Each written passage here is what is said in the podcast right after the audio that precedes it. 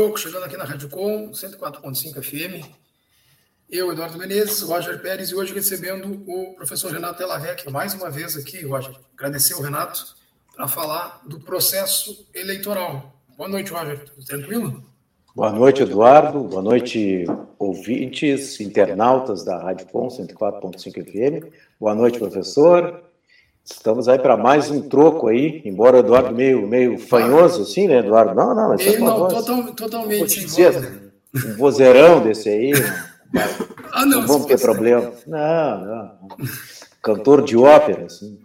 Vamos lá.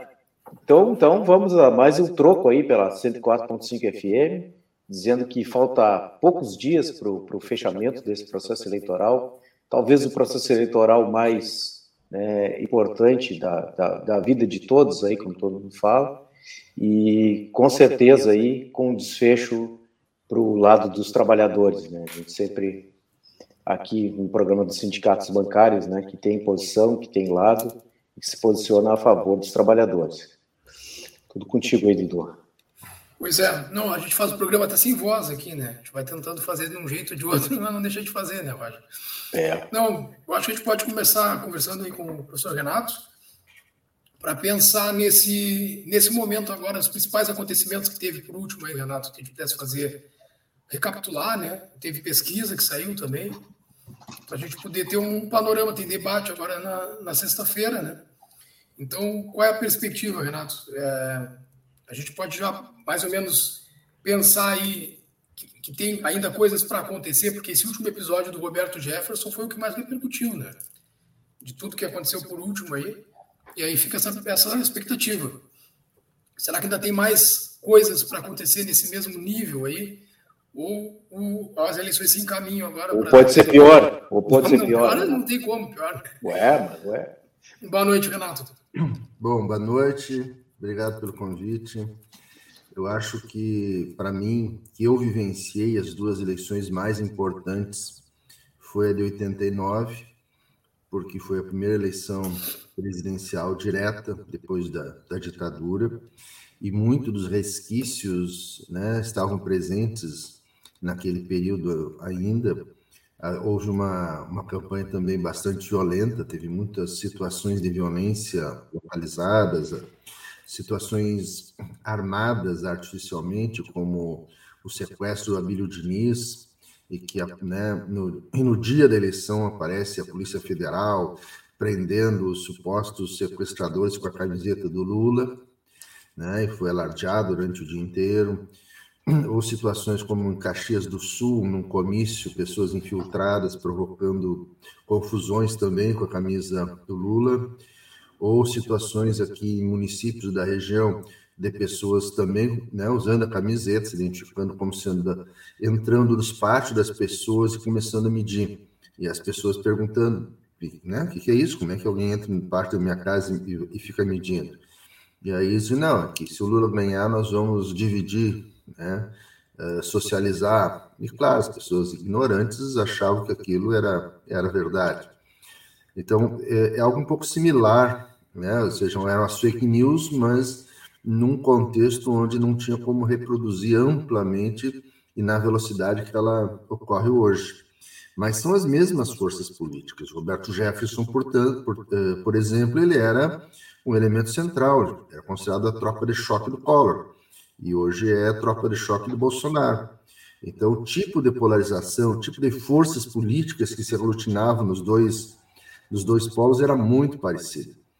O que tem hoje mais preocupante é que, na época, nós tínhamos um contexto que era um contexto de redemocratização, não só no Brasil, mas era um, um momento de avanço da democracia no mundo inteiro.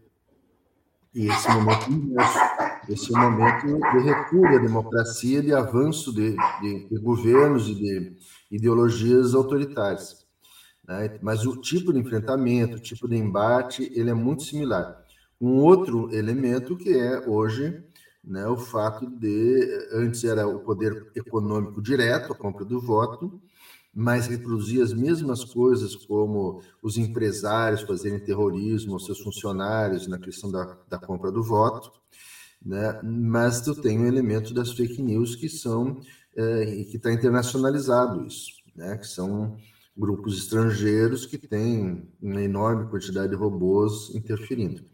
Então, enquanto modelo, eu acho que é isso. Por isso, eu acho que essa é a mais importante né, do período da democratização do Brasil, porque além de ser muito parecida com aquela, ele tem ingredientes novos e mais perigosos e com mais capacidade de criar danos à democracia como um todo.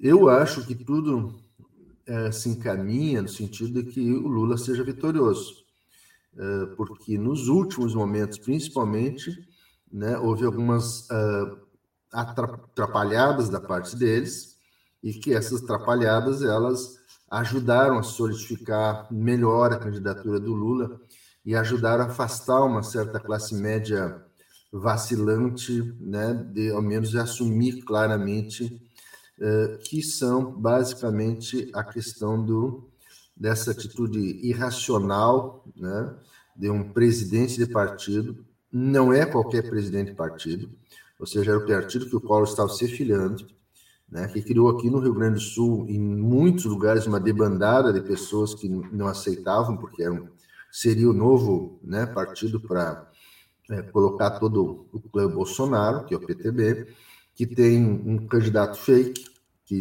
né, que trabalhou no debate exatamente com uma única perspectiva, que é né, ser uma, uma linha auxiliar, né? E, e não é qualquer coisa um ex-deputado federal, presidente de partido de Granada na sua casa, né? que tenha uma arma ou outra arma registrada né? dentro dos critérios estabelecidos, vá lá, mas ter uma granada em casa, ter mais de uma, diversas granadas em casa e dar, né, atirar na Polícia Federal, ferindo dois policiais federais, gerou uma situação muito difícil para eles, porque ou eles continuam, continuam mantendo aquela linha de quem, quem, quem revida né, a polícia tem que ser eliminado mesmo, ou eles, isso desmascara completamente esse discurso.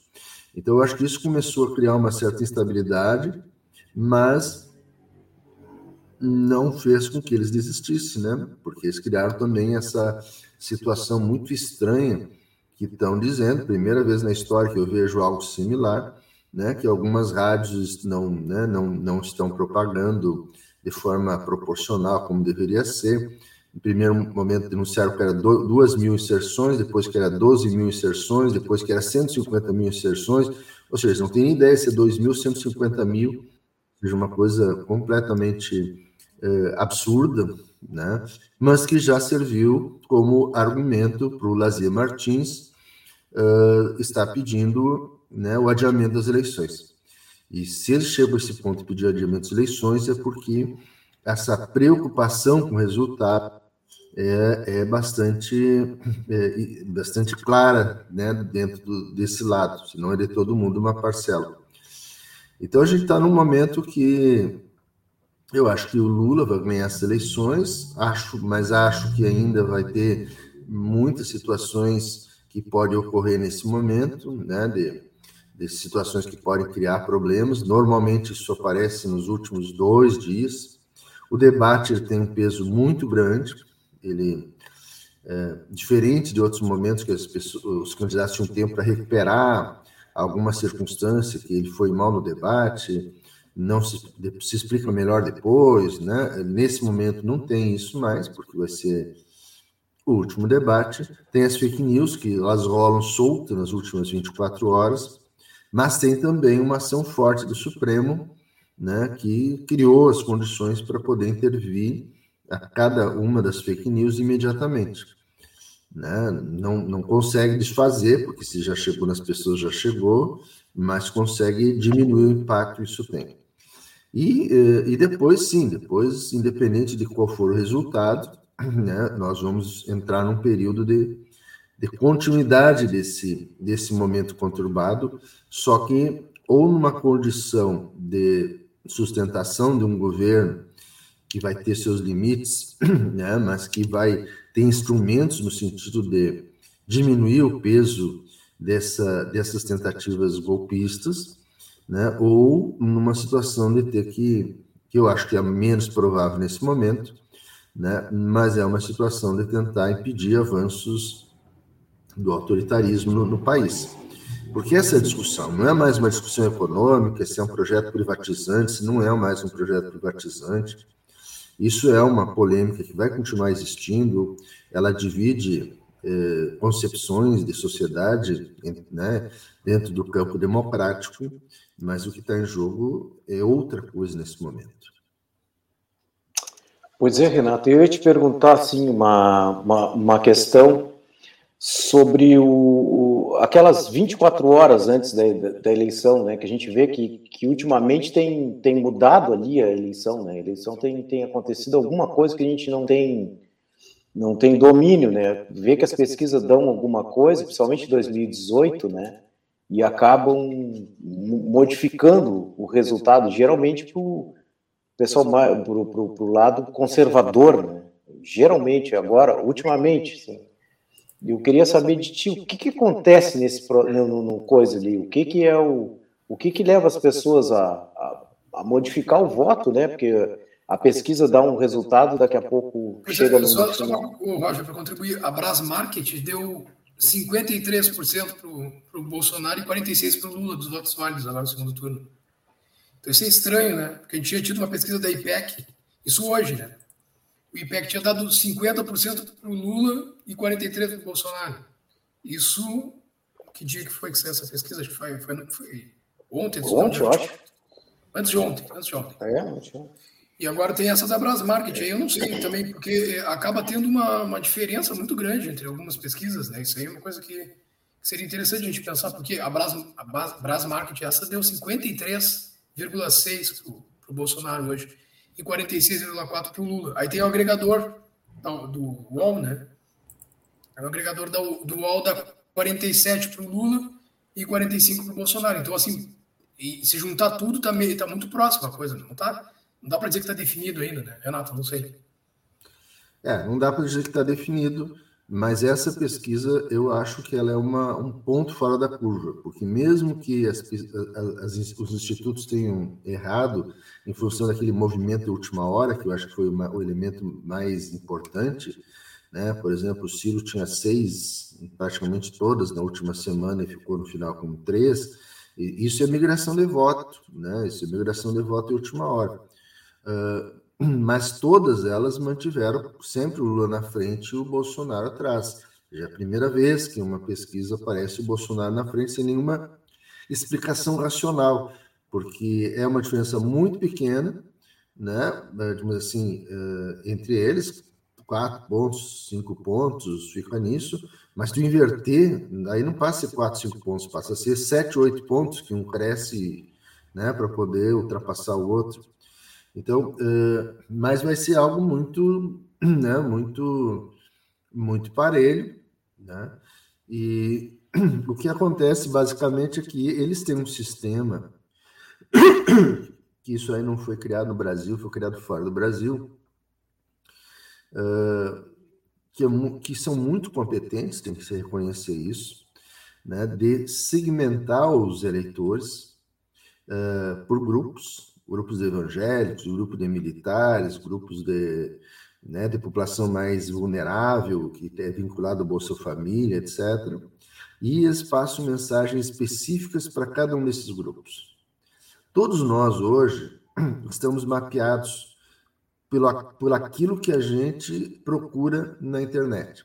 Da mesma forma que quando alguém for procurar uma passagem de avião, vai durante uma semana receber notícias, né, tudo que as notícias que pode sobre passagem de avião, que foi mapeado que aquela pessoa tem interesse em passagem de avião, o mesmo ocorre com todas as pessoas que estão nas redes que têm interesses mais diversos, né, e as suas opções políticas também.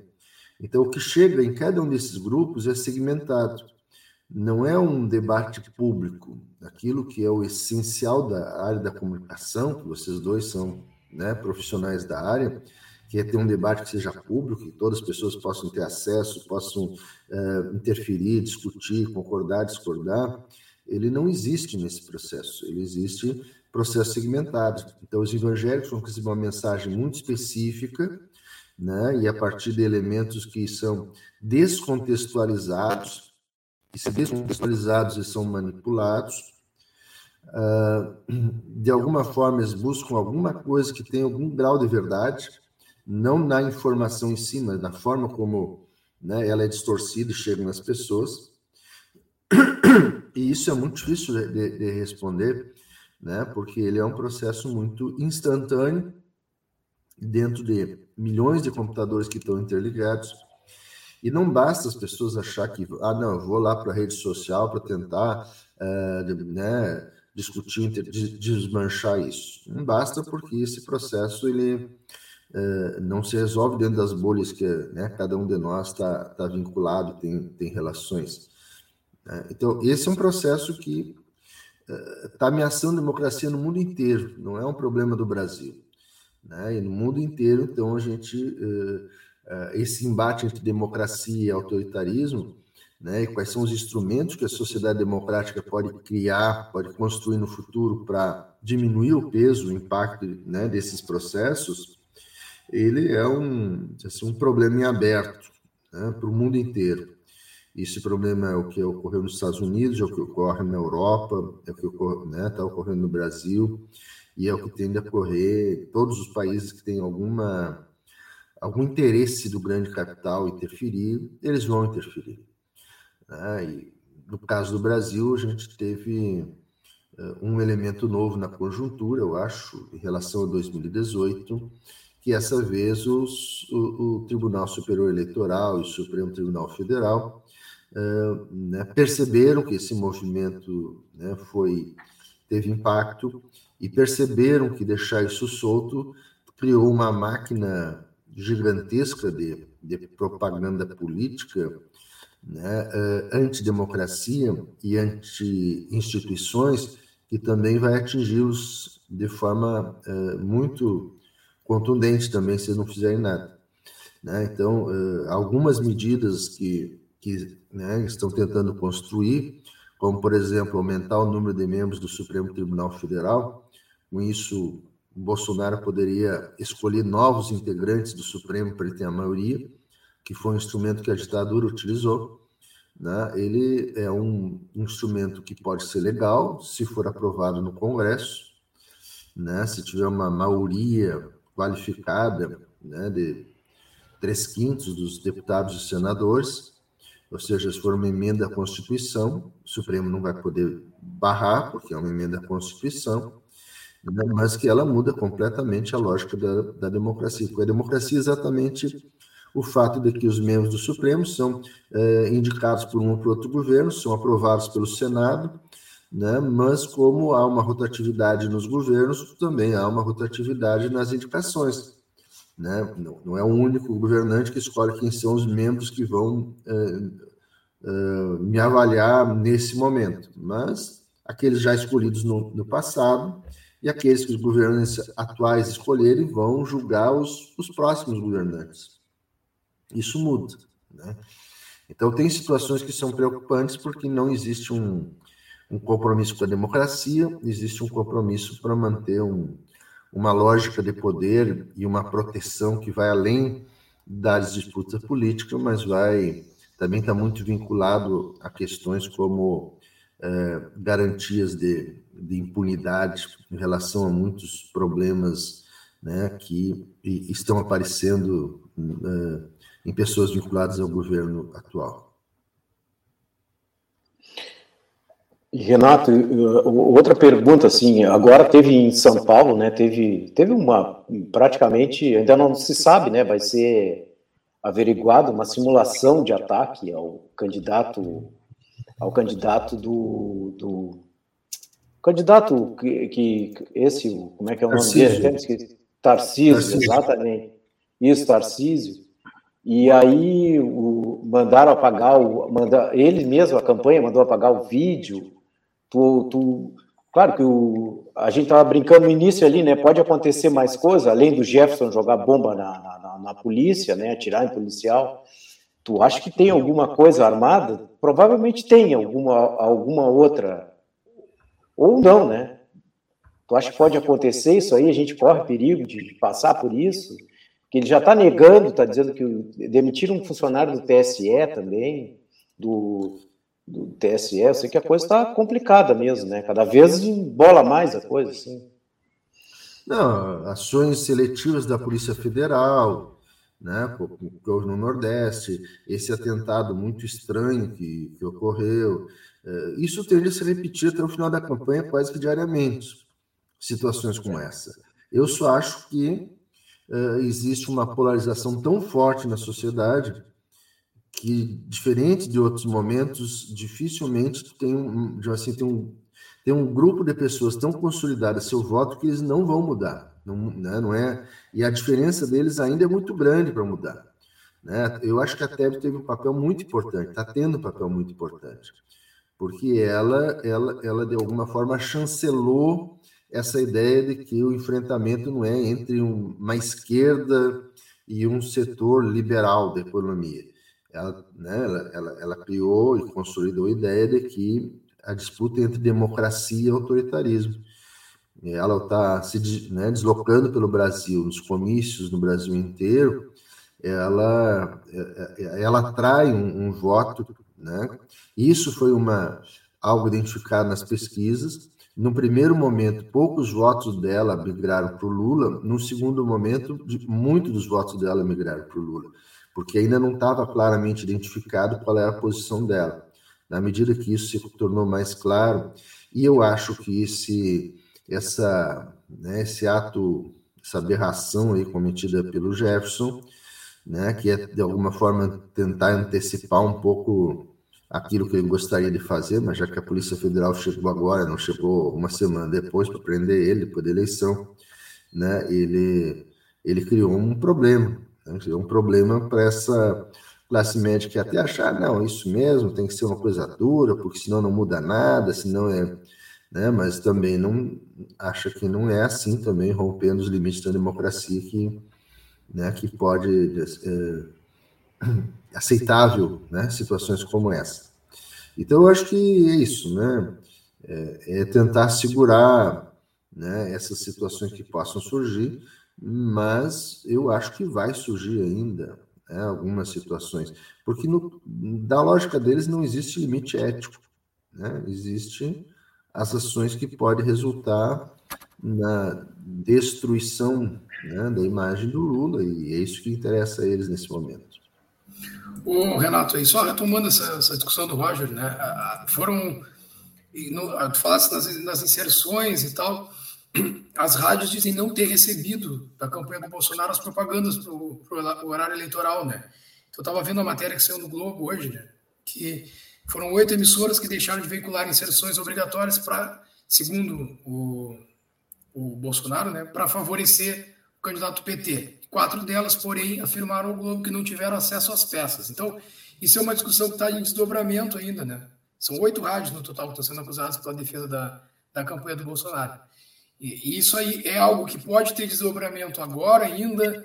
É, tu acha que isso é uma coisa que pode voltar, uh, né, no caso, derrotado nas urnas, o, o, Bolsonaro. Então, isso vai se servir como algum elemento, algum instrumento para continuar essa pressão sobre o, o TSE e, de repente, é, reinventar a história do Capitólio aqui no Brasil? Como é que tu vê é, é, isso aí? Ou é uma cortina de fumaça em relação às declarações do Guedes, né, que agora vão ataque frontal também aos aposentados. Então tem muita coisa acontecendo nessa reta final, mas essa questão terceiro das... turno, né, Dudu? Isso, é, terceiro turno, é, essa não questão das, mais. das inserções aí mesmo é, é, uma, é algo que está desde ontem sendo discutido, né? E parecia ser algo sem, sem substância, né? Porque mudam, né? O próprio Renato falou agora há pouco. Ora eram, eram tantas, depois é mais tantas e tal. O que, que tu acha que pode se desdobrar disso aí, Renato? Tem, tem alguma coisa mais para antes das eleições ou isso vai ser mais para depois das eleições? Não, eu acho que tudo que é argumento, né, que eles conseguirem, eles só pode construir os argumentos para questionar agora. Não é depois que eles vão criar as condições para poder dizer que agora não aceita. Né? Então, vai servir como argumento essa questão, vai servir como argumento o fato do Supremo Tribunal Federal estar tá cerceando liberdade na medida que, que não é isso né, porque o Supremo Tribunal Federal eh, julgou como que algumas das peças que eles estabeleceram não eram não eram verdadeiras e, portanto, né, deu direito de resposta. Eles vão usar uh, como argumento aquilo que eles né, conseguiram constituir uh, nesse final de campanha, e um deles é isso aí. Uh, no entanto, eu acho que, e além disso, tem um outro, outra situação que tem que observar aqui. Nós temos duas máquinas de campanha? A máquina que sustenta o Bolsonaro e a máquina que sustenta o Lula. Né? Todo o conjunto de engrenagens, de partidos, de, de redes, são duas máquinas estruturadas. Mas tem uma terceira máquina que está no jogo, que é o governo. Então, o governo tem muito mais tranquilidade para fazer o que vem fazendo, que é clientelismo, que é liberando tudo que é dinheiro para todo mundo, sem nenhum critério, né? mas, ao mesmo tempo, gerando fatos políticos, que são paralelos à campanha, mas interligados à campanha. Então, são três máquinas, em, em, em síntese, no mesmo processo. Né? A máquina formal, estrutural da campanha, das duas campanhas e a máquina da estrutura do governo, que ela tem claramente um, né, um, uma posição eh, de apoio ao governo. E, com certeza absoluta, isso vai ser questionado se eles perderem. Né? Mas né, isso é um processo que é, independente se a votação ela for, for né, razoável, a diferença, porque ganho vai ser muito pequena, o questionamento vai ser o mesmo. Né? eles perderiam esse argumento se o Lula tivesse ganho o primeiro turno, porque aí eles não tinham como contestar uma, uma, uma eleição onde muita gente foi eleita no mesmo processo. Mas numa eleição onde só tem duas candidaturas presidenciais, é muito mais fácil eles questionarem né, e criarem esses fatos nesse momento para justificar depois essa situação. Isso que o, que o Lazer falou hoje, ele é, para mim, uma sinalização né, num, de alguém que começa a criar esse tipo de argumento para depois ter justificativo para negar o processo eleitoral. E depois é isso, né? Vai ser um processo muito duro, inclusive para que, para que haja posse. Né? Não podemos achar que isso é muito tranquilo. Né? Essa, essa é, não vai ser uma transição tranquila. Né? Garantida a posse, vai ter ainda um processo de destruição da máquina das informações dentro do Estado brasileiro. Isso já tinha ocorrido em outros momentos, principalmente no, no, no período do Collor. Né? Uh, e, e é isso, tem que passar por esse processo e e tentar né, constituir o que for possível né, a partir da, do novo período. Aí. Mas ainda acho que não dá para trabalhar com é, né, salto alto. Ainda acho que né, é, muito importante a mobilização nesse, nessa reta final da campanha para evitar né, o que esses, esses, esses representantes do pensamento autoritário né, entrem, né, se mantenham no, no, no poder no país.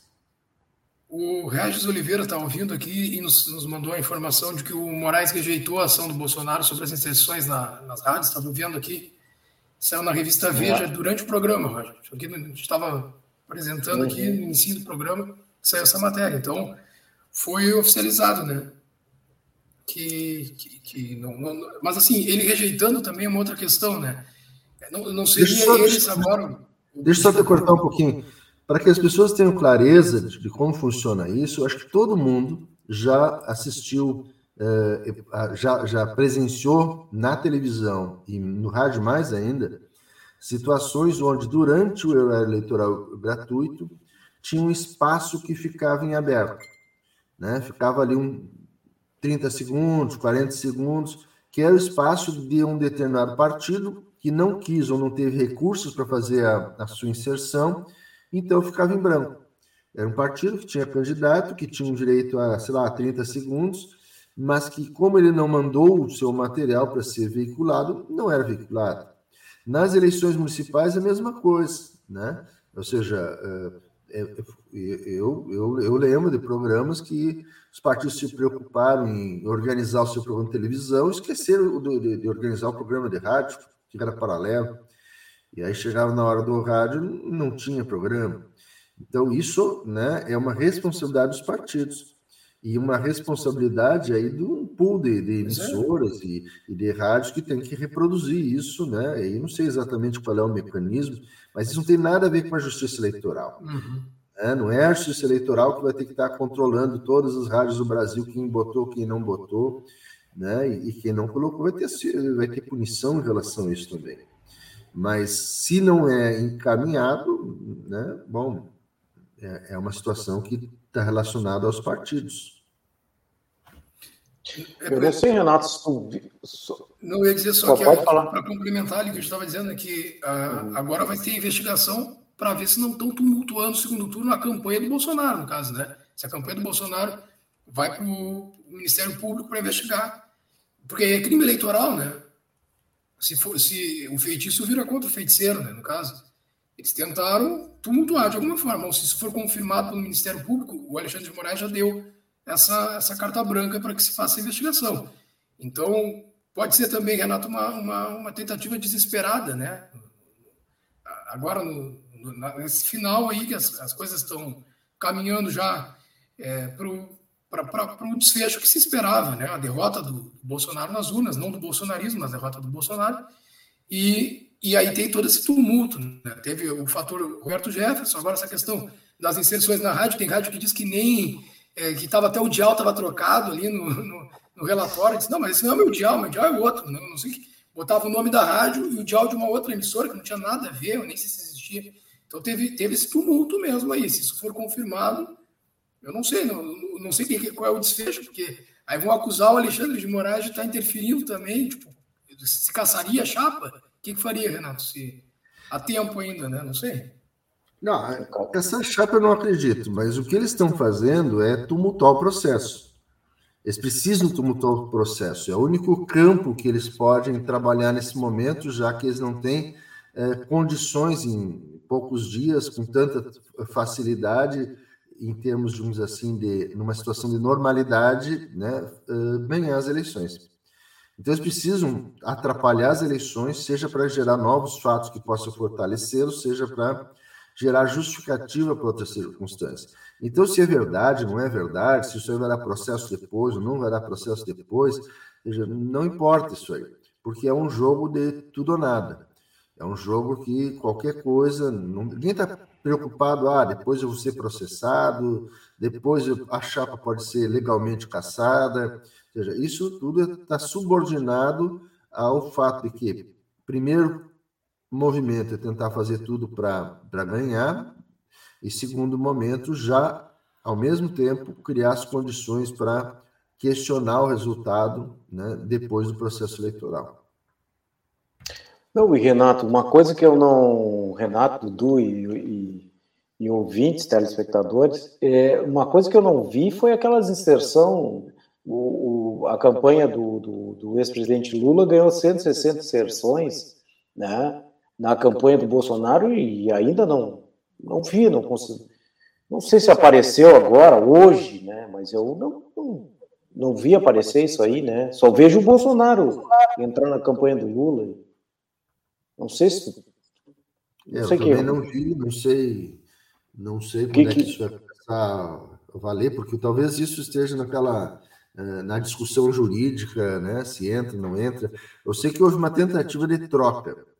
Eh, o, o, o advogado Bolsonaro fez uma proposta de trocar todas essas, essas inserções de rádio que não foram feitas lá no interior do, do Nordeste, né, por essas, uh, argumentando que eram essas 150 mil inserções aí, ou 12 mil inserções, né, por essas cento e poucas que o Lula tem. E, bom, é óbvio que não, né, não ia acertar. mas estava, né, mas estava nessa, nesse processo. Ou seja, ele também tem esse elemento. Eu crio um problema, crio um, um, um problema artificial, crio uma crise e tento barganhar em cima disso alguma coisa. Né? Primeiro, porque não tem, se a justiça deu para um e para outro, eles não podem, depender da justiça, fazer troca em separado. Né? Não existe isso. E segundo, né, não tem como uh, medir essas coisas para poder fazer qualquer tipo de, de, de, de, assim, de compensação. Pois é, eu acho estranho, né? Porque eu não vi, acabei não vendo, não vendo as inserções nenhum, nem nada na, na campanha do, do, Bolsonaro.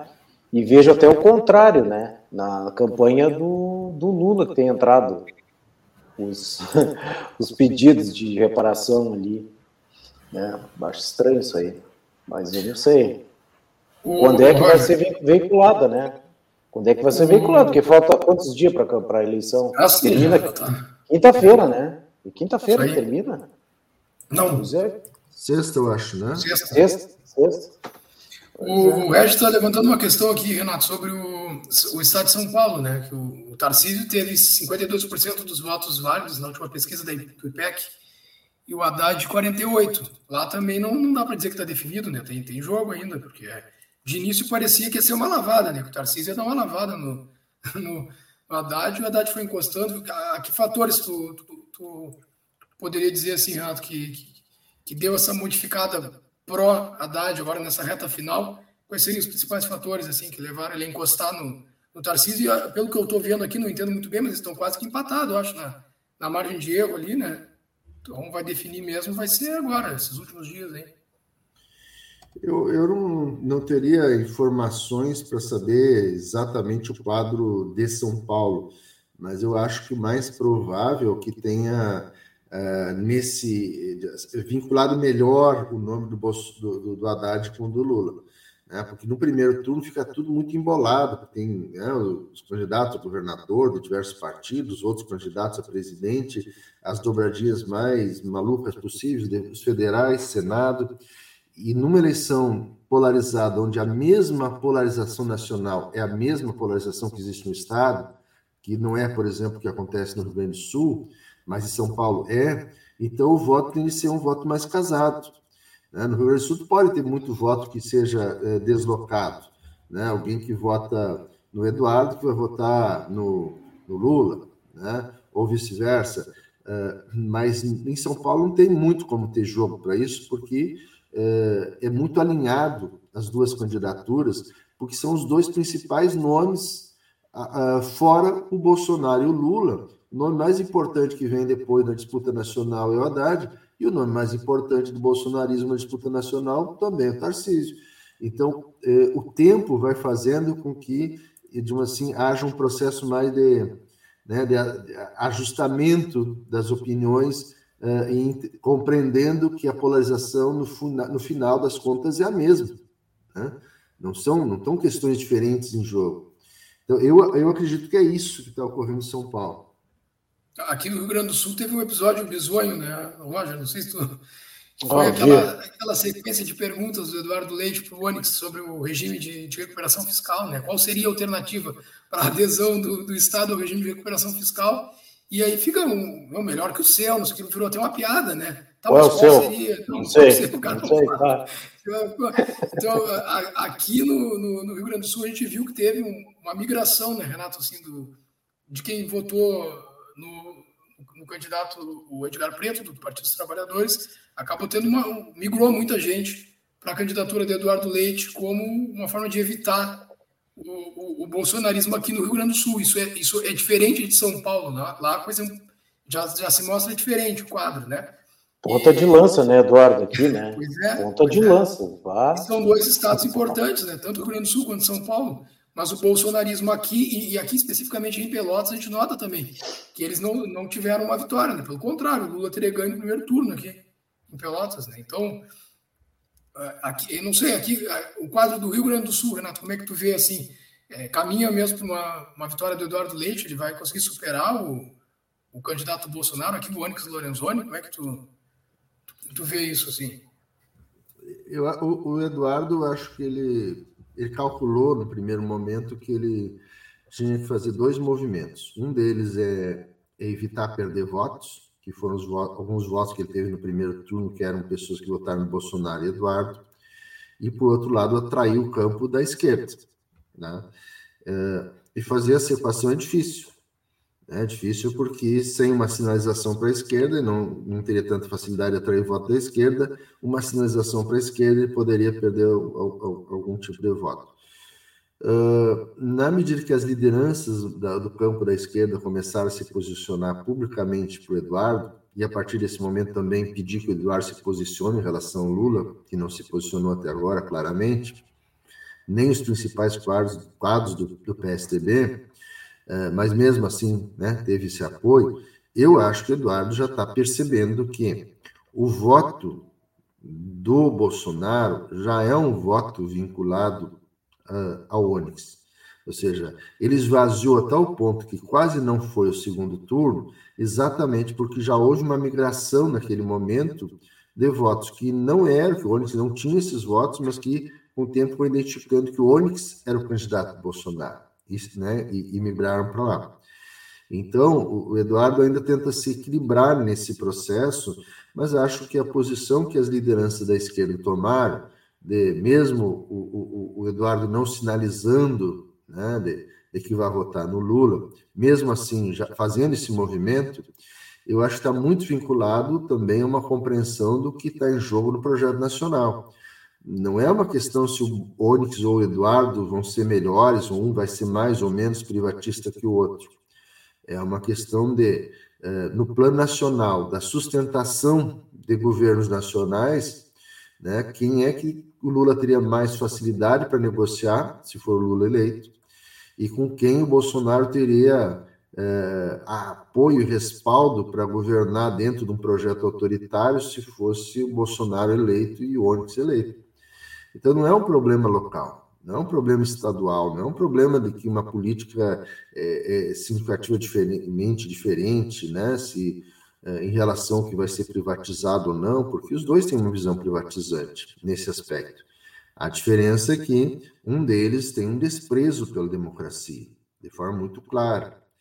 Né? Então, isso é o que fez com que esse voto é, do campo da esquerda fosse aos pouquinhos né, migrando para o Eduardo uh, dentro dessa compreensão. Embora acho que sempre vai ter uma parcela que ainda né, vai resistir e vai votar nulo, né? E, digamos assim, uh, e, e, e, a quantidade que isso vai ocorrer ou não vai depender muito também de o Eduardo fazer uma sinalização mais clara, né, no sentido de, de ajudar a quebrar também essa, essa resistência. Mas não sei qual é a estratégia que a campanha vai até o final. O cálculo eleitoral dele, Renato, que, do, por ele não ter declarado voto no Lula, que tu, mais ou menos tu acha que dá para pensar assim, do Eduardo, no caso, né? Porque ele poderia ter declarado, assim como ele declarou voto no Bolsonaro nas outras, na outra eleição, que foi na carona de quem as pesquisas apontavam que ia ganhar, né? A gente tem que falar isso, que tem muito oportunismo também dentro desse processo eleitoral. E agora, bom, ele, ele, é, ele, ele tinha intenção de ser candidato à presidência, não acabou não dando certo mas será que ele já calcula alguma coisa para o futuro? Qual? Porque ele vai perdendo espaço, né? Pelo menos no campo dele, o próprio STB tem perdido espaço, né? Quem tem surgido como um nome da, da, tentativa da terceira via foi a Simone Tebet, que hoje está junto com, com o ex-presidente Lula e que pode vir realmente a, a ser uma candidata viável mais para frente. Mas o Eduardo, onde é que ele fica nisso aí, com as pretensões dele? Qual teria sido o cálculo? Oh, eu não vou declarar voto em ninguém, porque aí a, a, qual é o cálculo que a pessoa que vai votar faz? Bom, declarou voto no Bolsonaro no, na, nas outras eleições. Nessa o cara fica aí em cima do muro, né? Meu partido é o Rio Grande. Bom, é um discurso muito semelhante. Parece o bolsonarismo envergonhado e o bolsonarismo assumido, né? Então, que cálculo esse cara tem? Eu não consigo imaginar qual é o cálculo dele, porque conseguiu o voto, de, como, como comentou aqui o Antônio Silveira Júnior, né? Conseguiu é. o voto de bandeja da, da, da, do PT, da esquerda, de modo geral, migrou tudo para ele mas e que respaldo ele vai dar? Qual é o retorno dele enquanto governo, né? É, isso a gente não tem como saber. É, não, mas, eu, Renato, não, só isso, só ia comentar uma coisa. Ontem, ontem, eu, ontem eu passei por uma, por uma, por uma, tinha uma, uma manifestação do Eduardo e, e tem uma fala dele no, no, no microfone, né? Falando da diversidade, da democracia, eu não sei, para mim começa a sinalizar alguma coisa, pelo menos para a militância deles ali. Eu achei a militância deles bem é, acessível, assim, né? Pelo que eu vi, assim, no, no, no, no, coisa. Embora ele seja tudo isso aí que o, que o rapaz aqui colocou, cínico, isso aí, tudo. A gente já sabe como é que ele, como é que, como é que ele funciona, né? Funciona para ele, né? Até a declaração. É o do Banrisul mesmo, a privatização. Não, não vamos privatizar é, o Banrisul, é, não, não, chegar não, lá na hora. já conhece. Uhum. É, mas o, o, cálculo que ele fez, o cálculo que a campanha dele faz, é um cálculo que o Bolsonaro fez maioria dos votos aqui no Estado. Se ele sinalizar que vai votar no Lula, ele pode perder. O que eu acho que ele está considerando, calculando mal, é que se o outro candidato que tivesse na disputa fosse alguém do PDT ou de um outro partido, né, MDB ou qualquer outro partido, esse cálculo poderia ser correto. Mas como o, o, o, candidato que faz oposição a ele é claramente identificado com o bolsonarismo, os bolsonaristas convictos, ou seja, que em primeiro lugar são bolsonaristas, todos eles já estão situados com o Onyx. Portanto, se ele declarar o voto a Lula, né, ele vai ficar com os votos mais à esquerda e vai ficar com os votos dele, aqueles que podem ser até eleitores dele e também votam no Bolsonaro. Mas se tiver que optar entre Bolsonaro e o Eduardo ficariam com o Eduardo. E tem a fatia dele, né? que é a fatia clássica do PSDB, do MDB. Então, é, é, se ele vai perder, ele assim, não, vou perder um pouco de voto aqui, né? Vamos supor que tenha lá um pequeno percentual. Mas ele não calcula que se ele não tomar posição, ele pode perder também um, uma grande quantidade do voto que ficou no campo da esquerda e que pode simplesmente se abster de votar nesse processo. Então, eu acho que o cálculo que ele está fazendo é um cálculo muito arriscado. Eu, eh, eu acho que também, né? A gente sabe que no jogo político esses cálculos pragmáticos é os que efetivamente uh, guiam né, as ações dos partidos. É inevitável que seja assim. Uh, mas nesse caso, eu acho que é um cálculo pragmático que corre riscos, porque não está levando em consideração que aquela parcela orgânica do bolsonarismo já não está com ele. O que ele conta é com a parcela dele, que eventualmente votou no Bolsonaro, mas que ele não vai perder se ele declarar voto Lula, né? E, e, e ao mesmo tempo o, o, campo da esquerda que pode ou não, em maior ou menor quantidade, migrar para ele. Mas essa maior ou menor quantidade depende de modulações que está fazendo, que são as modulações do discurso, que é acenar para a questão da democracia, da diversidade, que não vai vender o Banrisul, né? ou seja, ele está assumindo alguns compromissos no sentido de fazer essa sinalização sem explicitar o apoio ao Lula. Enfim, é um jogo de xadrez, né? e é isso que estão fazendo. É, né? Aproveitar, Eduardo, tem mais de 15 pessoas aí ao vivo, muito mais, né? Parece aqui para mim. É, pedir pessoal dar o like aí. Pô, fazia horas ah, é. fazer isso. Dá o like aí, vamos lá. Vamos lá. Vamos lá, pessoal. Não, tem, tem, uma, tem, uma, matéria, uma, tem uma informação do Regis aqui importante também, né? Que o Bolsonaro interrompeu a agenda de campanha dele em Minas Gerais e está viajando às pressas para Brasília com o objetivo de participar da reunião ministerial com ministros, inclusive, da, das Forças Armadas. Isso depois que teve a rejeição da petição, que questionava as inserções nas rádios né, do Nordeste, principalmente. Ele fez essa viagem às pressas aqui, então que é, bom, é, faz parte desse jogo todo deles aí mesmo, né? Muita, muita coisa assim. Era que nem a história de esticar a corda, né? Não sei se era aqui, ó, toda hora. Acabou, acabou, e aí fala aquele palavrão que eu não vou repetir aqui. Acabou o quê, né?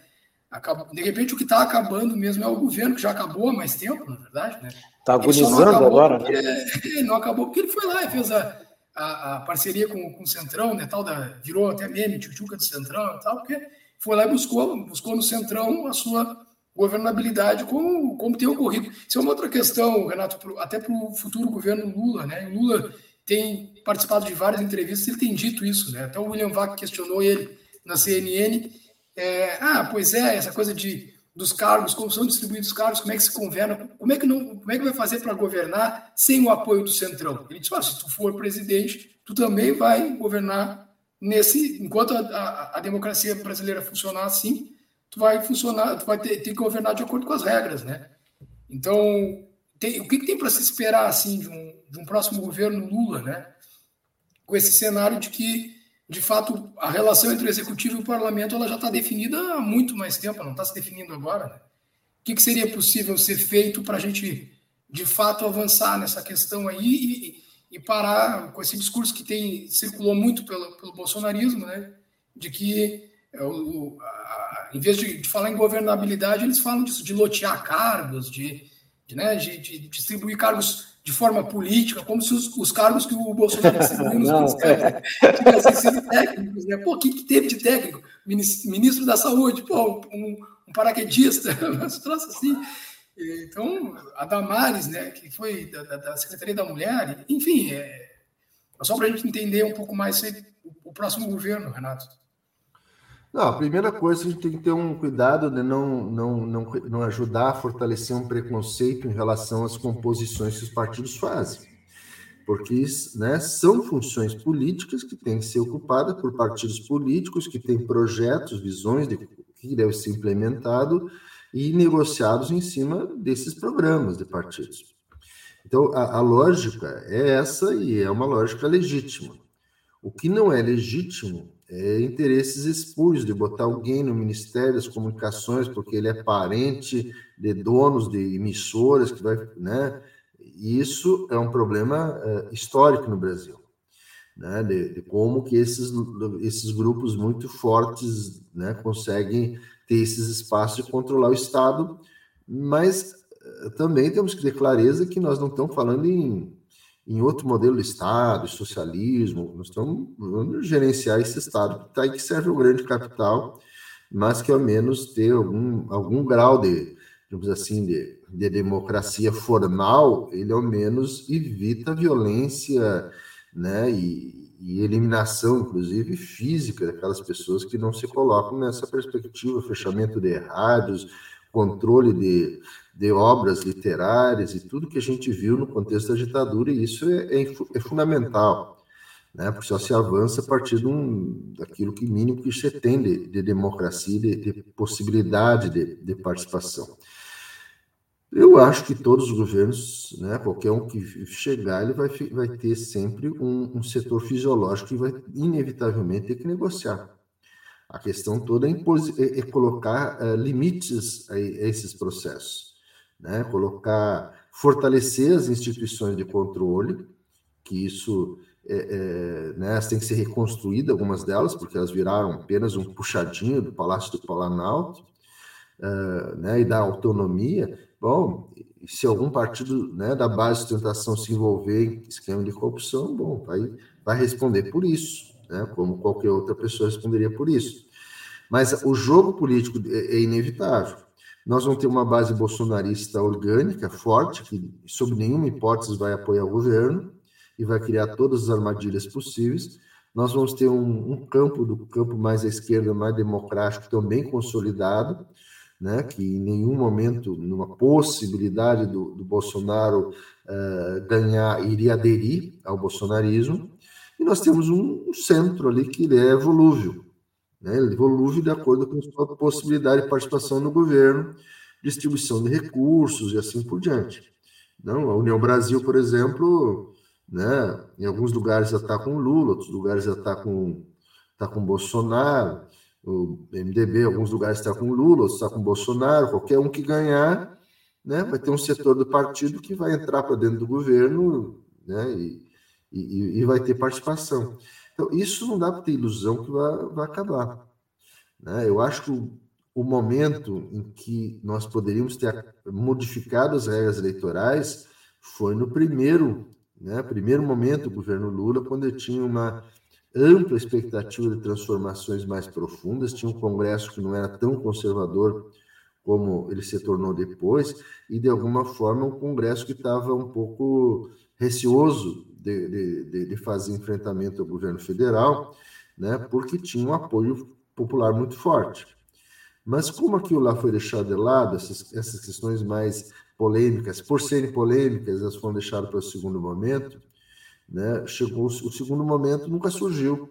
Nunca surgiu para discutir a questão do controle da mídia, nunca e quando eu falo controle, obviamente, né, o controle social da mídia, não é o controle do governo sobre a mídia, né, ou discutir uh, outras, uh, a concentração de renda, a criação de imposto sobre grande fortuna, né? Uh, essas questões que são centrais, que efetivamente podem né, modificar a vida do político e social do país, elas nunca foram enfrentadas. E agora o governo Lula tem um, um, um grande problema, que é tem muito menos base social para poder enfrentar essas questões, mas criou uma expectativa forte de que vai resolver essas questões estruturais. Então, eu acho que essa clareza é importante que você tem. Né? Ou seja, não é o caso de chegar simplesmente as pessoas exigir que no primeiro mês, seja, né, as coisas se resolvam, não vão se resolver. Primeiro tem um Estado a ser reconstituído.